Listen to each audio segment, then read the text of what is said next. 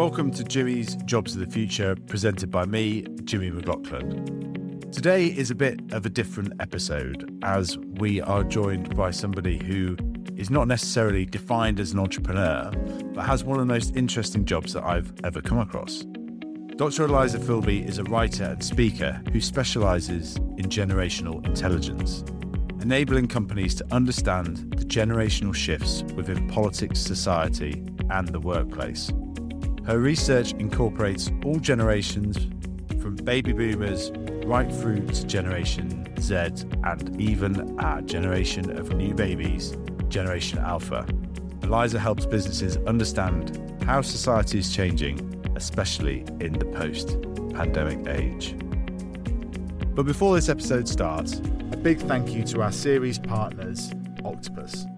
Octopus was founded in 2000 by Chris Hulatt and Simon Rogerson, who sat in a living room using the yellow pages to get their first clients. Octopus now has 10 billion under management and employ over 750 people with a mission to invest in the people, the ideas, and industries that will help change the world. Many companies like to say they back entrepreneurs, but Octopus really put their money where their mouth is. And throughout this series, we'll be hearing more about where they are backing the next generation of great entrepreneurs.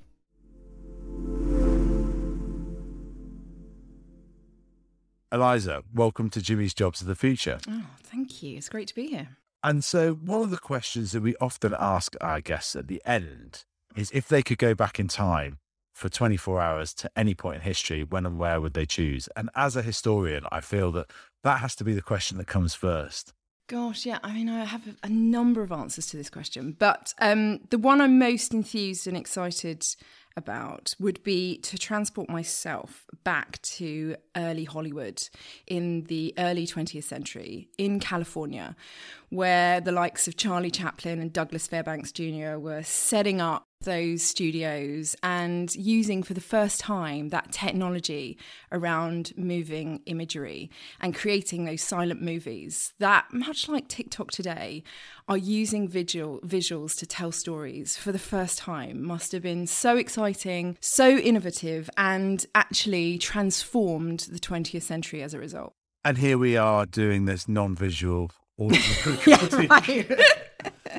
no i agree with you and it's um it's fascinating learning why that point Hollywood at that point in the world became the kind of hub for sort of you know the future of visual entertainment which as you say was such a big dominant of the 20th century. Yeah, I mean, you could write a thesis, pretty comprehensive one, that would say actually California has invented the 20th century, not only because of Hollywood and Silicon Valley, but wellness culture, you know, a reinvention, a westernization of yoga and and healthy eating, veganism. I mean, everything we kind of associate with modern contemporary life actually probably emerged from California, and the origins of that. The early kind of seeds of that date back, I think, to those those pioneers in the early 20th century setting up and using that technology back in back in the early 20th century. So yeah, that would excite me big time. Tell us what a modern day historian is and what a generational historian is. You've given quite an interesting insight already with that California answer, but how do you become one? Um, so this is a career that I've entirely made up myself. Okay, that doesn't make me a pioneer or an entrepreneur as such. I think it's just one that has I've really adapted to, I think, the evolution of, of how people find knowledge and how they need knowledge and how they use knowledge. And let me explain what I mean by that is I started life off as an academic, um, a historian. I've always been a historian. I did my undergraduate in history, my BA in history, and then my PhD in modern history. But I was a religious historian and I was interested in ideas and I was interested in values and beliefs. And I wrote my first book called God and Mrs. Thatcher, which is still available on Amazon. Um, the two things you're not supposed to talk about at dinner parties politics and religion. Yeah. And it was at a time, of course, when religion was very much in the news with a kind of the war on terror and and you know we were rediscovering weren't we religion in the 21st century and i was interested in the origins of britain's transition to a multicultural multi-faith society and why in particular how politicians use religion and then and then how how the power that not just the Church of England, but all faiths had in society. So that's what I kind of started life as. And I was kind of your atypical academic. I was teaching at King's College London. I was teaching modern history and, and the kind of Thatcher years to those kids that were born after she left Downing Street. But actually, I sort of felt quite constricted by that. I was in a profession that was quite poorly paid, um, didn't offer me a lot of security. I'd worked really hard to get there, but actually, I was hitting my sort of early 30s thinking I don't actually have tenure and, and a structure in my career yet, which was worrying after 10 years apprenticeship. And I thought, you know what, I'm going to go it alone and actually have time, the space to pursue the kind of research that I wanted to do and also share my knowledge with a much broader audience, not just students and other academics, but NGOs and, and charities and, and businesses that were, I think, post crash, thinking much more about how business and society intersects. And you got also at the same time that rise of like TED Talks and actually thirst for knowledge and that desire for story based analysis and much more engaging content and an expectation that when you're a researcher and when you're you're doing research that you should also not only be able to research that stuff but also disseminate it to a broader audience. And so i really zoned in on how can i be an effective communicator and how can i actually turn my knowledge into someone else's need and principally business that we're, I think, really coming to grips with not only the, the, ripples of the financial crisis, but also changing demographics, changing demands of their employees, but also changing society with the rise of populism and Brexit going, ah, ah, ah society is changing and so was, so must we. Um, and really, I suppose I sort of kind of pitched up my stall and said, hey, I can tell you. you go from kind of uh, religion and, and, politics and publishing a book in that and doing a PhD in it. What was the moment that kind of you that triggered the sort of generational side, and you found that that was the the spark? Because that's so much of people's challenge in their twenties, right? It's like you feel like you should know the world, and you know you kind of have all these milestones at eighteen and twenty one, and actually it's not that sort of straightforward. How did you realize that it was kind of generations that was your passion? There's a lesson here, and, and without sounding too trite, I think it's really important that as we evolve as individuals, to work out what's our passion and how how can that become someone else's need, and then you can obviously monetize your passion. But essentially, I'm I'm I'm someone that as a historian, I, I, was studying the 1980s and studying that decade in which I grew up, that Thatcher period, um, the Cold War, um, and, and re- really interested in how that had shaped my generation, not just my parents' generation, but our generation, the millennial generation, and the kids of the 80s, how they were developing and obviously hitting the world of work in sort of post crash, and how we were evolving into very different beasts. And part of the answer was what had gone on in the 80s. But then I was sort of interested in, in how we were really differentiating ourselves and our ultimately our values um, and that's the connection with religion i suppose i was interested in values not just behaviors but beliefs um, and as, a motivator for behaviors. Um, and so that's when I started writing and talking about millennials. And then I thought, you know what, I'm a historian. I've got to backdate this. I've got to go right back and see how these generational categories evolved. What do they not answer? What kind of questions do they actually raise rather than answer? And so I was kind of starting to evolve that expertise in a much broader sense rather than just focusing on millennials. But I have to say, it bore out of something entirely self interested, which is I was really intrigued as to how our generation was different. Um, and and and very confident in the knowledge that the answer wasn't just technology and the smartphone, which I kind of felt a lot of people were talking about, and, and house prices as well.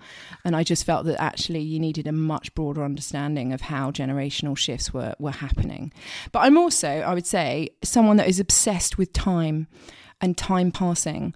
I became um, a really you know a, sort of confident in his career at a really kind of transitional moment in my life where my father, a baby boomer, um, passed away. Um, within eight months, um, my my son was also born. So that shift within my own personal circumstance, where I went from being the child within the family to the parent, if you like, within the family, and I, I began to sort of parent my mother, um, and that weird transition that happens within all families where you, the, the, the daughter or the son begins to parent the parent. But also, I was a parent myself. So I was in that transitional moment in my life where generational meaning had a lot more currency for me. Because if you think about it, you know, generational categories are abstract concepts, but they have real meaning within the family. And that's how, that's the unit of time within a family. And so I suppose I, without getting too deep, that was sort of partly the motivator as well. No, well, look, it's it's great to be deep, and that leads me on to question I wanted to ask, which is give us the broad definition of these generations. And I know you just said there that it's not it's not so easy to do, but we talk about boomers and millennials. What are the definitions of those? And also tell us, finish up by telling us about geriatric millennials, which you've been talking about. Let's start with the baby boomers, and that's that generation that was born really from the end of the Second World War, 1945 through to 1965. And that was a baby boom that really outlasted the immediate um, years after the Second World War, well into the 1960s. And they're the generation that, you know, were the benefactors of the social uh, liberalization um, of the 1960s and 70s, sex, drugs, and rock and roll. And of course, then were the benefactors of the economic liberal reforms of the 1980s. And to put it crudely, you could say the, the hippies of the 60s became the yuppies of the 80s and are the benefactors of that culture as a result to the extent that you know, one in five baby boomers in the UK is a millionaire. And there is a lot of currency and truth in that notion of the baby boomers being the privileged generation. Not all of them, of course, because generational categories are a starting point and a generalization rather than a nuanced understanding. But let's just categorize the, the boomers as that. The next generation we have is Gen X. And I think they're underrepresented and ignored because actually, first off, there's fewer of them. So that's that category born from 1960. 1966 through to 1980. And actually, before they were known as Gen X, which was a book written in the 1990s by Douglas Coupland, an American author, to give them sort of label, they were known as Baby Bust. And the reason why they don't have the same political, economic, and consumer power of the boomers is because there's just fewer of them. Women stopped having as many children, and indeed the fertility rate has halved since the 1960s. So they don't have the same economic power, but they're actually really important transitional generation because they're the first generation to have personalized technology. So they were the Sony Walkman kids who became the Crackberry adults. They're the first generation to really witness and experience, in Britain at least, the transition from being a predominantly white to a multicultural, multiracial society. And they're at the moment actually at the forefront, I think, of being the transition generation where they are the squeezed between looking after their parents still and at the forefront of the social care crisis, but also looking after their kids, Gen Z by and large. So they're a really important generation. And actually, also, they're the generation where women started to outnumber men at university. So within the workplace, it was Gen X women that really pursued that whole work life balance agenda, which has been incredibly important. Next generation is millennials, of which I am one, and geriatric millennials, let me just qualify that term, are those so if the which, include, which includes Rishi Sunak, Roger Federer, probably you and me. They're real power brokers in society right now. So that that's you know, the millennial demographic are those born from 1981 to 96. Now, the geriatric millennials are the sort of 1981 to 86, and they're the ones that can essentially, let's just define it by those that can remember dial up internet. But essentially, um, and they're important bridges, by the way, because they can sort of window into Gen X world, but also an insight into early millennial culture as well. But the millennial generation are the ones that have been defined, obviously, by the smartphone, and what the smartphone did was create fluidity between your work life and your leisure life and break down that boundaries between those two uh, personas. But also, they are the generation I think that were told as kids go to school, get to college, go to university, you will be guaranteed a middle class, stable professional life. Well, of course, that has been that promise, I think, has been found wanting. And, and of course, they are the generation that has experienced rising housing costs, rising education costs, rising healthcare costs. And of course, now they're no longer young, most of them are parents, rising childcare costs. And the, for, for the affluent millennials, they have relied on the bank of mum and dad to fund the big ticket items in life. And they were the generation, of course, that where the economic culture, consumer culture, was very much geared towards incentivizing experience based purchases rather than assets. So we were encouraged to travel rather than buy a car. You know, if you think about baby boomers, the driving license was the sort of identifier into adulthood. For millennials, travel is the ultimate status update. Um, so we are experience based purchasers, and that's and yet we have sort of one weirdly, I think one foot in the 20th century and boomer aspirations of owning a home, and one foot in the 21st century where those things are completely unrealistic. Um, and, and just to finish off, there's Gen Z, of course, and that's those born from 1997 to um, 2010. And they are the kids that are, I would say, the COVID generation whose education, social groups, peer to peer relationships, economic prospects, all manner of their development has been impacted by COVID. But also, they are the generation that is fighting, you know, the, the biggest cause of our life, which is climate change. And they are pioneering entrepreneurial, video led, generation, most of whom have had a smartphone in their pocket since they were 13 and grown up on social media. So they're a very different, entrepreneurial, I would say cynical, realistic, very interesting generation uh, compared to millennials. I'm quite envious. I wish I was a Gen Zer. So there you go. There's the four generations right now. There's the four generations. I think what you say about um, Generation X almost being the, the forgotten generation mm. is, is particularly interesting because I think people could name the others. I mean, on that experience economy. I think it's um, obviously like a big move towards experiences, but a lot of it, as you say, is tied in with the status and the fact that you can have an experience, but you know, does an experience really exist if you don't upload it to either Instagram, Facebook, or or Twitter?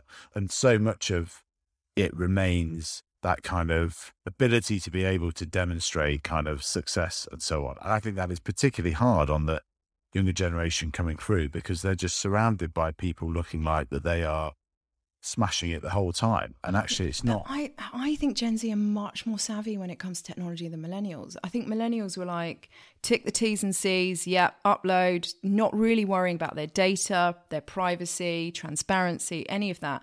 I think actually the Gen Z are the ones that have, you know, a private Instagram account or a public Instagram account. They're not necessarily on Facebook because that's where their, you know, elderly auntie is. Then they're, you know, they're interested in Snapchat because it disappears. They're, I think they're much more skeptical and much, I think, savvier when it comes to technology and how they use it. Um, I remember talking, I was interviewing a 21 year old from Paris, and he said to me, you know, I never upload a photo of myself on social media unless I'm in a suit. And I was like, that's weird. You're 21. What are you doing? And he was like, no, I know that my net rep is my CV. My digital reputation you know reputation. So I was going to say, you might need to explain net rep. For Sorry, net rep. My my you know my internet reputation is my CV. It's it's my it's my digital legacy that you know future employers will look at. And I thought, gosh, I wish I'd thought like that at 21. Jeez, terrible photos of me, you know, drunk on Facebook that are still there. Um, and I had no consideration of that legacy. And you look at millennial parents and the way in which they're freely uploading pictures of their kids. I just think I remember um, there was a Newsround um, uh, interview that they were doing with kids um, a couple of years ago. I saw that one of the, one of the kids interviews. She was about ten, and she was like, "Oh." I, I don't think my mum should go anywhere near the internet. She can't use it properly. She's constantly uploading photos of me, and I keep on telling her not to. And she was 10, and I just thought these kids are just so much savvier. And I think that level of sophistication and that wariness um, is a particularly acute amongst Gen Z, who are also really conscious of the negative downsides. And you look on TikTok, and it's actually it's it's very different from that filtered in Instagram existence, um, that airbrush lifestyle. It's much more real. It's much more irreverent. It's it's a bit like the silent movies that made in early Hollywood in you know 1910. And what does the term influencer mean to you? Because I think it's one of the interesting things that we've explored a bit on this series, you know, Ben Francis and Noel Mack of Gymshark in the first one, for example. And there's often a bit of disdain in, in Westminster and kind of you know, perhaps media elite circles about people wanting to be influencers. And I just think our knowledge and understanding of it is actually pretty skin deep, if that. And obviously, you're spending a lot of time with that generation that do want to do a lot of that and cite that quite regularly in various job surveys. Do you know, I think I'll start by answering that question by referring to a conversation I had in Zurich about three weeks ago with an investment banker who was quite critical of influencer culture and was like, I can't believe these kids, all they want to do is spend time on holiday and take pictures. And I said to him, You don't realize how difficult it is to get a that polished, you know, aspirational image um, to to to hit the algorithm at the right time, in the right way, uh, with the right hashtags. I mean, it's a real art form, but it's also a slog, and it's actually harder now than ever before. The days of sort of instant overnight stars, I think, is is long gone. So I think we should, we need to appreciate a how hard they work, b how difficult it is to do, and also what they're doing. You know, in terms of building a community, um, marketing their their brand, their products, building relationships with other brands. Uh, you know, these are amazing business skills these kids are generating from a very young age. And they're pretty much doing it without you know going to Harvard Business School. And and I, and I feel like that needs to be appreciated. But I think we also need to realize that influencer culture is evolving and changing I think much faster than any other sector.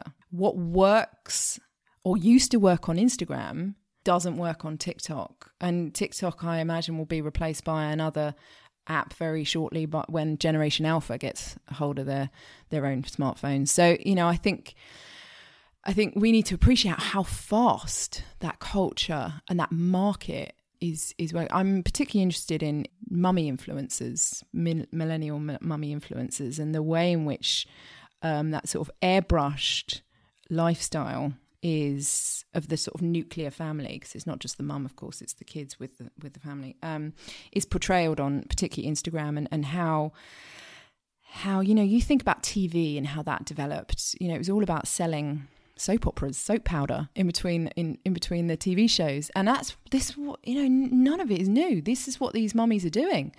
They are just taking charge of the the branding the advertising the marketing themselves. And you know, it's in the one sense empowering, but in the other sense, kind of quite scary.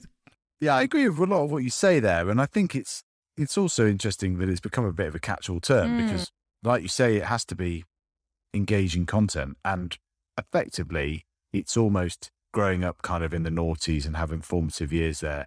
You know, influencers becoming uh, perhaps what the noughties kind of celebrity culture was about, but also it's like fundamentally if you want to be an influencer, a lot of it is being an entertainer and so on. And people since the 60s have wanted to be pop stars and actors and actresses. Yeah. You, I mean, do you remember all that kind of like everyone wanted to be a reality TV star and everyone wanted to be a celebrity? And, and you know, people aren't selling their weddings to Hello magazine anymore. They're selling them to Instagram. And I think there's a continual thread here um, of creating content that is both aspirational and relatable. And that has always been that's going back to early Hollywood. The mm. the and and, and also humor um, as well. There's certain things that human beings generally respond to, and and it's essentially storytelling. And one of the things that I will say about Gen Z is I think they're incredible storytellers. Uh, the way in which they are able to tell a story on TikTok in 60 seconds and get that emotional kick out of the audience is extraordinary. And and actually we need to harness that rather than criticize that because companies now need to realize that this generation thinks feels learns communicates in video. They don't google something anymore. They youtube it. And i remember talking to a, um, a legal firm in london about this and i was saying you know let's just hang on a minute let's just youtube your company because if you Google it, you get your nice shiny website. But let's YouTube your company. And up popped up um, on the first hit a really bad, critical video vlog from a, uh, someone that had done work experience at this legal firm. And the second hit was a really naff and quite offensive archive footage of their nine, uh, kind of like a Christmas party from the 1980s, where actually all the kind of older male lawyers were kind of hitting on the young female secretaries and it was like not the kind of image you wanted to portray portray for your legal firm. And I was like, this is what your new recruits are actually seeing. Isn't that astounding that in the last 10 years it's flipped and gone full circle, right? You talked about the sort of 23 year old in Paris and their net mm. reputation. And that used to be people, employers kind of going through social media and all these things to assess people. And yet now, what an example that is of how the power can shift and people not being aware of it. What, yeah, what predictions do you have for the next 10 years in, t- in terms of the future of work? Because there's a lot of people talking about it at the moment with the pandemic and, and so on, but very few really seem to have got their head around it yet. Mm. And one of the things that I've really noticed in the last sort of 18 months speaking to companies, right from the beginning actually of the pandemic, was everyone made that shift to, and I'm talking obviously professional work environments here, quite easily to remote working that happened. It needed to happen fast, and companies adapted very fast because they needed to. What's taken the time is what happens next. And across the board, from tech startups to legal services to accountancy firms, across the board, I can safely say there is a, a serious degree of confusion, a level of defensiveness, particularly from employees who have been given this degree of autonomy that they don't want to give back, um, and real insecurity from um, CEOs who think, you know, I'm not actually quite sure which way to turn. And, you know, one of the things that I try and help companies understand is that, firstly, you know, one of th- COVID was a warlike scenario and is going to have warlike ramifications because it was so long it was so protracted. It infiltrated every part of our lives and it was a global phenomenon. So it, its consequences are real. And obviously, none's more in, than in the area of work. Consumption, I think, is very different. But I also think that it accelerated change rather than being the change itself. And I think that there are shifts happening within, or were happening and are still happening within the world of work that are outside of the disruption being caused by technology. So I remember going to all these conferences in 2019 and they were all built around disruption. And that disruption was only really categorized in terms of technology. And I'm like, no, actually, the true disruption is coming from people. And in particular, changing demographics rather than changing values as say. So the, the three things i think are going to disrupt your business more than changing technology. The first is hyper individualism and the way in which our smartphone in particular but culture more broadly i would add parenting and schooling to this is enhancing constantly our sense of individualism. And that has profound impact on how we see and view our career. So, you know, we used to have interviews with potential candidates and you would interview them. I speak to a number of companies now and they feel like the candidate is interviewing the company. And that's because, you know, we have now smaller families, we have a, a demographic that is overeducated and in some ways overparented and has a real sense that their career is one of individual fulfillment and destiny. And that's been happening since the 1960s, by the way. Baby boomers were the first ones to talk about work being one of purpose and fulfillment rather than just a paycheck. The second trend is is changing families. And, you know, if we think about um, women now are having kids, uh, they're having fewer children, they're having them later, and having them closer together. And actually, the dynamic within the family is changing because obviously men in, are, as fathers, are really finding. And I think it's a very positive step. And Jimmy, you are a personification of this trend, I may say. Really finding their identity as fathers rather than just workers and breadwinners. And so you've got within the millennial family dual income households. You know, rich and poor can't live on one income alone these days. You've got educated women and you've got um, fewer children, but happening at a point when women seem to feel like they should be in a certain position in their career, but also men wanting to help out as fathers. So, actually, that period in your career as women where you are looking after small children is actually quite a shortened period. But actually, for millennial families, the big uh, responsibility isn't going to be looking after your kids, it's going to be looking after your parents. Because as I said, we have got a society that is basically an inheritance economy. You've got all of the wealth. Um, um, within the boomer generation. Now, that wealth is going to hopefully trickle down, or some of it will go to the treasury, but some of it will trickle down. And also, you've got an aging society. So, uh, you know, people talk about the social care crisis as if it's a old people's problem. It's not. It's a, a young people's problem. And and if the bank of mum and dad is funding millennial uh, house buying, then millennials are going to have to step up and look after their parents. So actually, companies need to be thinking about how the family is changing because suddenly doing the school run, yes, is going to be important to incorporate both for mothers and fathers, but so is doing the care home run.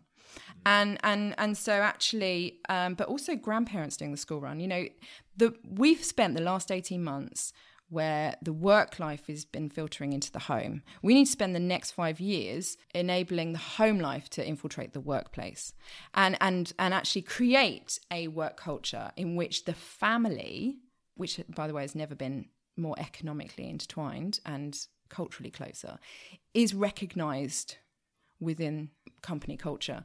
And at the moment it's not. I don't I I, you know, I, I feel like Gen X pioneers of, of professional women talking about maternity leave, work life balance, and all of that. God, we're at like the beginning stages of that. I want millennial fathers to have the same confidence in a meeting to say, I've got to go and do the school run. You know, so I want I want the normalization, as we've seen of the professional female, I want the normalization of the domestic male in the workplace, but also, as I said, that reflecting and changing um, roles of the family. But then also, the third stage, which is happening and trend that will impact the workplace, is we are completely evolving how we are living.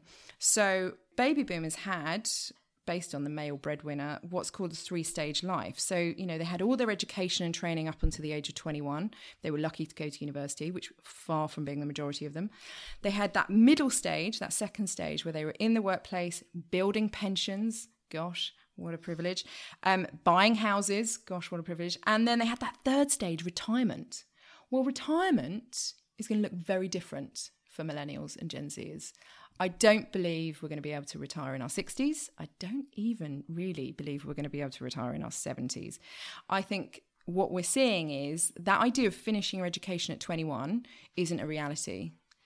One degree doesn't cut it. And also, we, because of AI, because of robotics, we're going to be have to constantly be upskilling.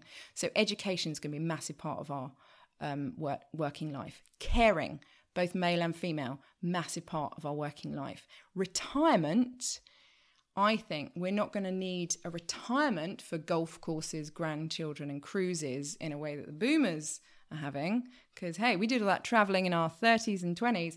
We're going to want and need a social care package for when our mind and our bodies stop working.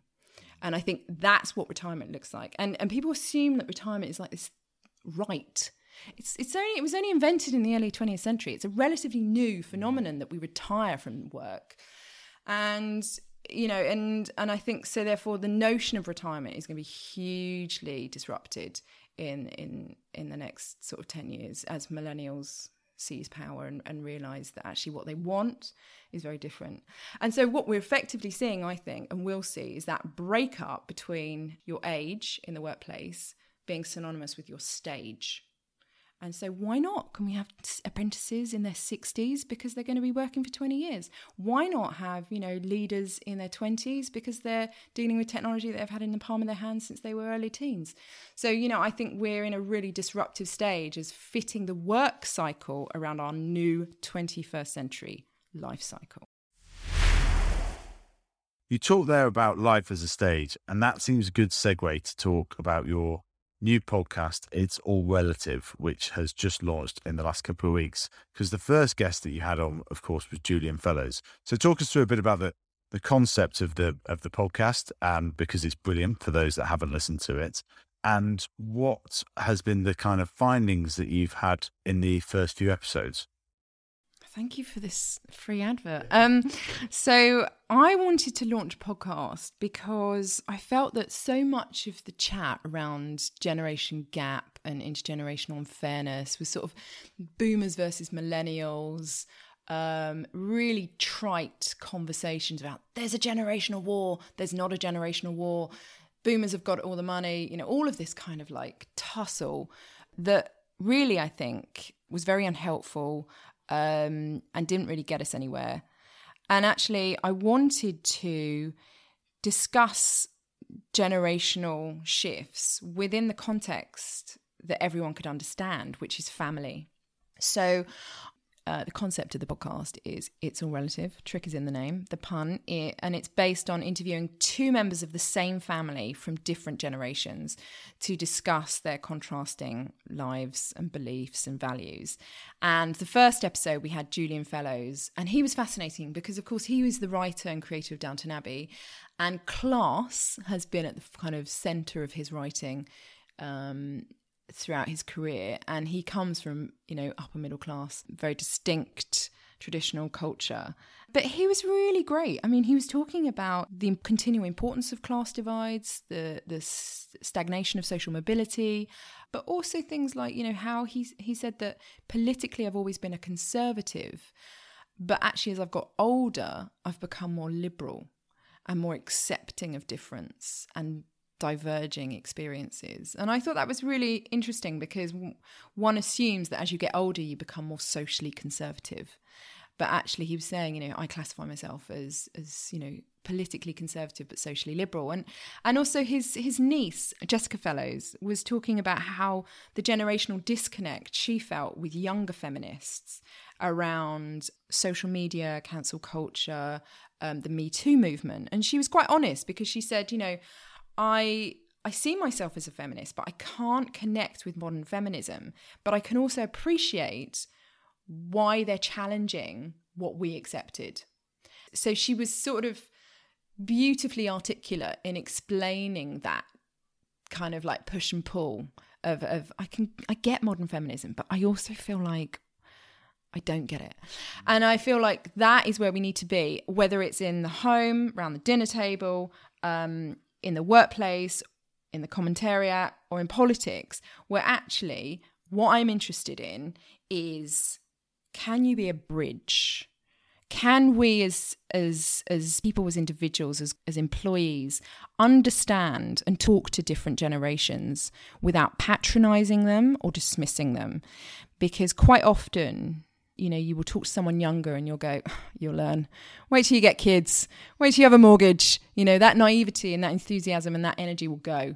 Or, you know, when you're talking to, you know, a boomer, my mother, who I'm living with at the moment, it will be like, Mum, times have changed. You know, we're no longer calling the, you know, the internet the World Wide Web. You know, and it's it's that weird thing, is it can you compute that to, you know, to my four year old son, Netflix is boring. It's too much choice to yeah. me it's like oh my god this is revolutionary. And and to a 21 year old the smartphone isn't technology. Just like to my mum the kettle is not yeah. technology. And so we need to kind of generate that understanding and it's easy easier done within the family than anywhere else of we're all a product of our time. Whether you grew up with three tv channels or your own youtube channel we're just a product of our time. And that is what interests me not all millennials love avocados. All Gen Zers, you know, are on TikTok. And and that that is, you know, how has time shaped your experience? Because we are all a product of our time. And yeah, it's awareness. How big do you think the shift of COVID and the pandemic will be? I mean, my thesis, as I've said a number of times on the podcast, is every 30, 40 years, the British state goes through a big shift. Foundation of the Labour Party, early 20th century, World War II, Clement Attlee, building of the welfare state, post World War II, 1970s, 80s, Thatcherism, rollback of the state, and we are at that moment again. I mean, I actually thought Brexit in of itself. You said, but you said that in 2010. I remember. I know. Well, I was saying no, no. I said in 2015. I said in 2015 that I didn't think that David. I thought we would do this again, and I didn't think that David Cameron or Ed Miliband were going to do it. And I think you look at that election now, and you know, Ed Miliband's big promise was to knock a few quid off tuition fees. Like it was pretty uninspiring. And obviously, 2016 represented a real kind of globalization kickback. Mm. And it's how big is it? How big is it now, or is it as as always? How much of it is symptomatic of just what is going on? I think I think we need to be wary of finding rhythm in history. You know, every 34 years, we all go, oh, let's shake things up. I think um, it's really striking. I've just watched the Blair Brown, this is a very UK specific reference, um, a Blair Brown documentary about New Labour. And it's striking how the real legacy of Blair is the Northern Ireland peace agreement, and the real legacy of Brown is that he was the right man at the right time at the financial crisis. And everything else, I mean, there was a lot of good stuff done under New Labour, but you kind of just feel like it all seems irrelevant and actually just part of a broader build up towards Brexit. And likewise, I read a, a book about Cameron's government. And one of the things that struck me again was, you know, all the sort of love in with China, um, all this kind of embracing of tech. There was a real moment, coalition, Cameron government, where um, all of it now just seems quite old fashioned and out, out of sync. You know, we've got the tech, tech clash and the Sino cl- kind of backlash. So, so it's remarkable how things, you know, I think Brexit is the real, it will be the real turning point, but it will be a long pivot. But yes, I will add that Brexit will will probably align itself with with COVID and as as the turning point for change. And I mean, one of the things I would say about COVID is that it's it's how it's affected each generation, right? So I think for the boomers who are, you know, not to be too morbid, you know, having their last dance on the public stage before they bow out. I mean, their political power, not just in the UK, but in the US, is definitely waning. Um, you could say that Donald Trump is probably um, the last, well, uh, Biden, hang on a minute.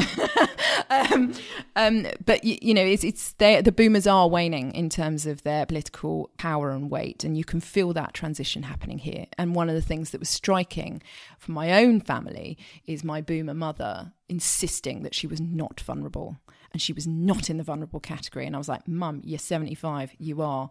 And it's that 60s, children the 60s actually never thinking they grow old. And I think so for them, they're finally beginning to feel vulnerable. And a lot of families I know, their millennial kids st- stepped up and started asking about wills, started asking about inheritance, started asking about their health in ways they hadn't.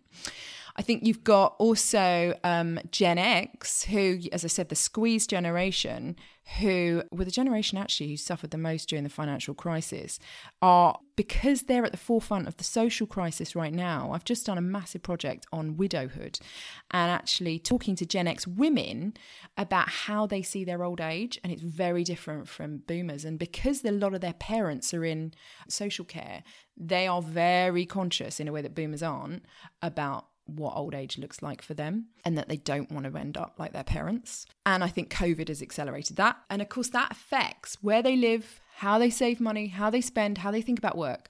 And then I think millennials. What was just before that? What was that stat you had in your newsletter? yeah, so I mean, this is day? striking. I mean, this is just striking. Um, this isn't Gen X, but this is a, by 2025, um, 60% of the nation's wealth in the UK nation's private wealth within the UK will be in female hands.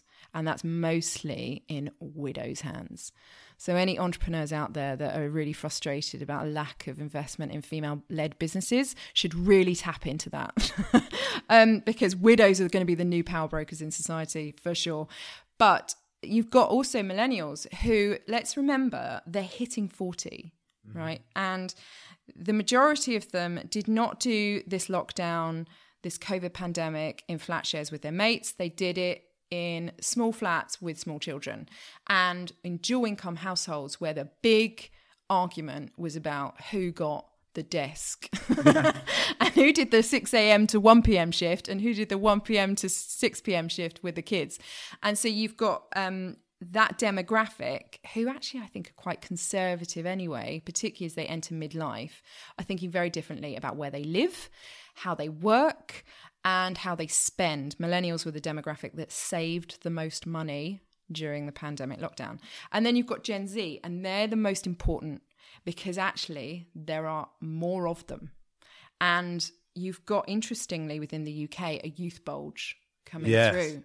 And and a lot of them are part of that EU migration.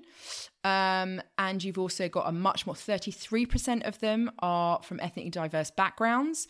You've got a real melting pot, um, an entrepreneurial, forthright generation who speak truth to power, who have um, very different values from their millennial counterparts. I think they're very activist generation. We've seen them really raise their voice over the last 18 months. And I think because there are a lot of them, I think quite quickly you're going to see the generational divide, not between boomers and millennials. I think you're going to see a real tension between millennials who want that kind of suburban existence, thank you very much, and Gen Z are going to go, let's rock the world and change the system. And, you know, it's, it's where the votes are, where the votes are, where the money goes. And I think that's going to be really interesting in the next five to 10 years. And that youth bulge is going to peak in 2030.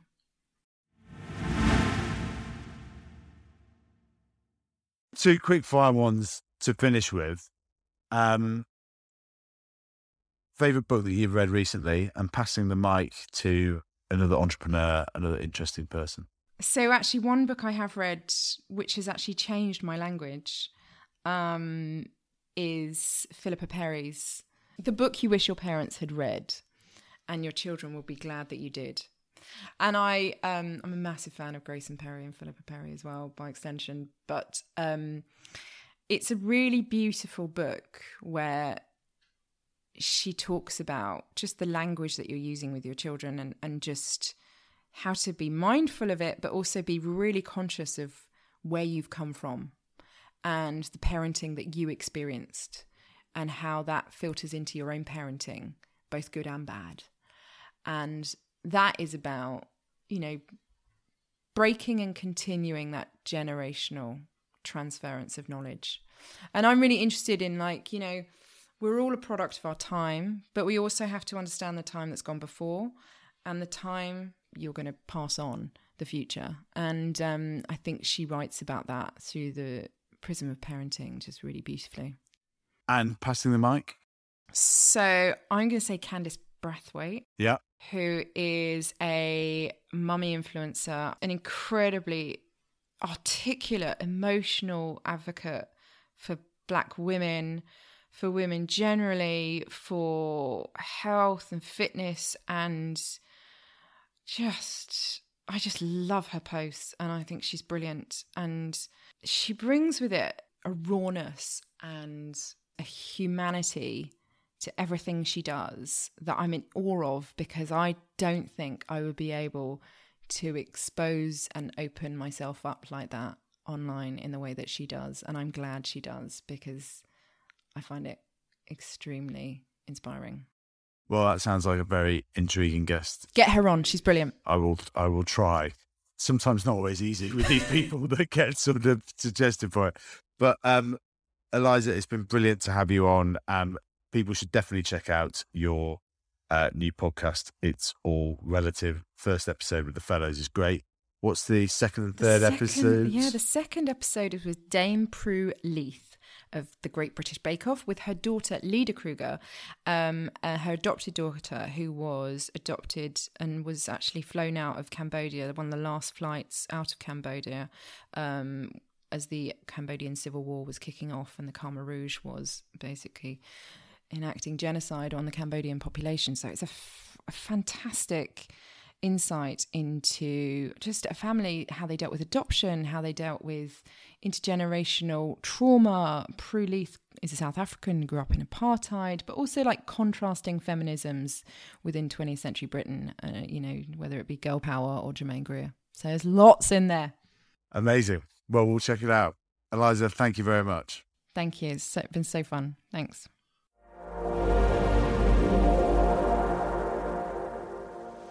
Thank you for listening to this episode in the third series of Jimmy's Jobs of the Future. Word of mouth is everything in the audio world. So if you enjoyed this episode, please rate us and send us to a friend. You can find us at Jimmy's Jobs on LinkedIn, Twitter, and Instagram. You can also check out our website at www.jobsofthefuture.co for our episode archive, blog posts, and more.